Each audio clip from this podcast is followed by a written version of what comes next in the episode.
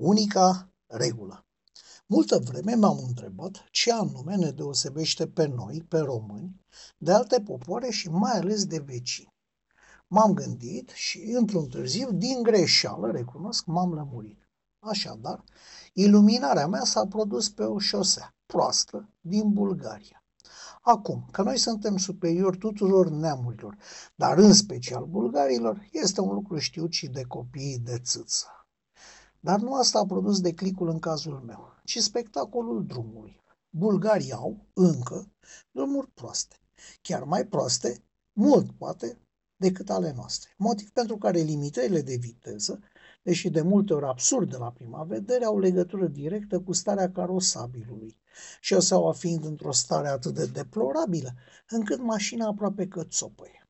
În asemenea condiții, pe sectoare cu maximum 90 nu sunt puțini cei care o lasă chiar mai mole de atât.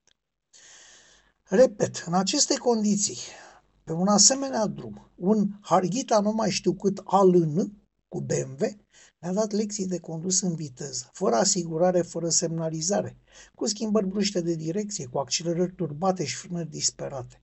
Cunoașteți din țară genul ăsta de dobitoc. Dobitoc care pare a dori să se sinucide, dar care, parcă, ar vrea să mai ia și pe altcineva cu el. Apoi, am întâlnit un samsar de mașini, cărând pe platformă o viitoare sculă care nu se va putea plimba prin centrul Bucureștiului, adică un Audi cât tractorul.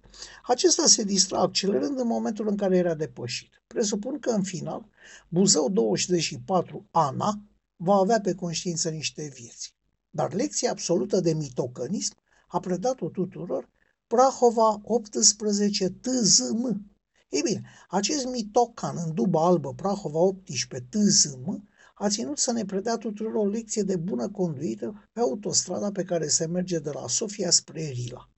Nu conta limita de viteză de 120, nu conta traficul destul de aglomerat, nu conta că ceilalți mergeau legal. Mitocanul cu numere românești și minte demnă de neamul lui Manivelă se credea bilă de bowling și avea impresia că toate celelalte mașini sunt doar niște popice pe care el, Bila, trebuie să le arunce în stânga și în dreapta.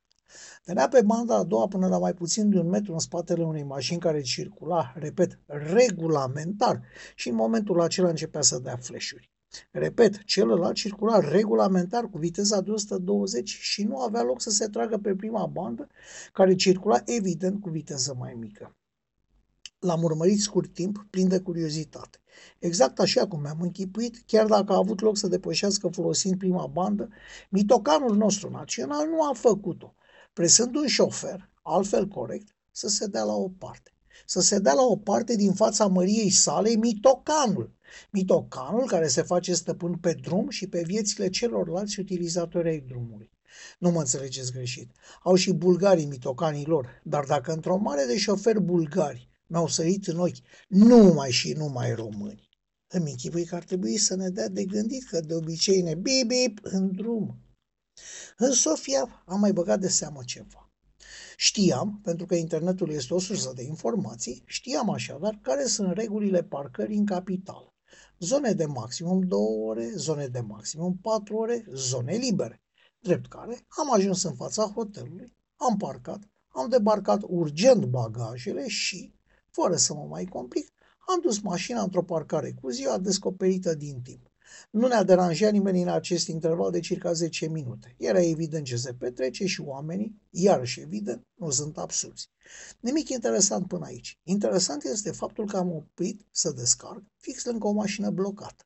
Proprietarul se lamenta că nu lipsise decât circa o oră și jumătate și ăștia îi și blocaseră roata. Așa că trebuia să sure, să vină un echipaj, să-l amendeze și să-i deblocheze mașinăria. Ia uite, domne, mi-am spus, eu am început să înțeleg bulgărește. Bravo mie! Imediat însă m-am deșteptat din visul de mărire, cum spune poetul. Nu pricepeam eu bulgara, vorbeau ei românește. Erau din Argeș. Vă mai spun numai că mașina o lăsaseră la nici 10 metri de indicatorul pe care scria și în engleză care sunt regulile și ceriști nerespectându-le. Nu sunt astea singurele întâmplări cu concetățenii întâlniți prin străinătate, dar a fost momentul în care am înțeles că îmi pot răspunde la întrebarea de la început. Ei bine, da, Eu am înțeles și mulți alți români au înțeles. Din păcate însă, unora le place așa și se cred jmecheri, când de fapt sunt doar niște mitocani care ne fac și pe noi de râs. Românii nu respectă decât o singură regulă, anume că pentru ei nu există nicio regulă. A constatat un om de pe stradă.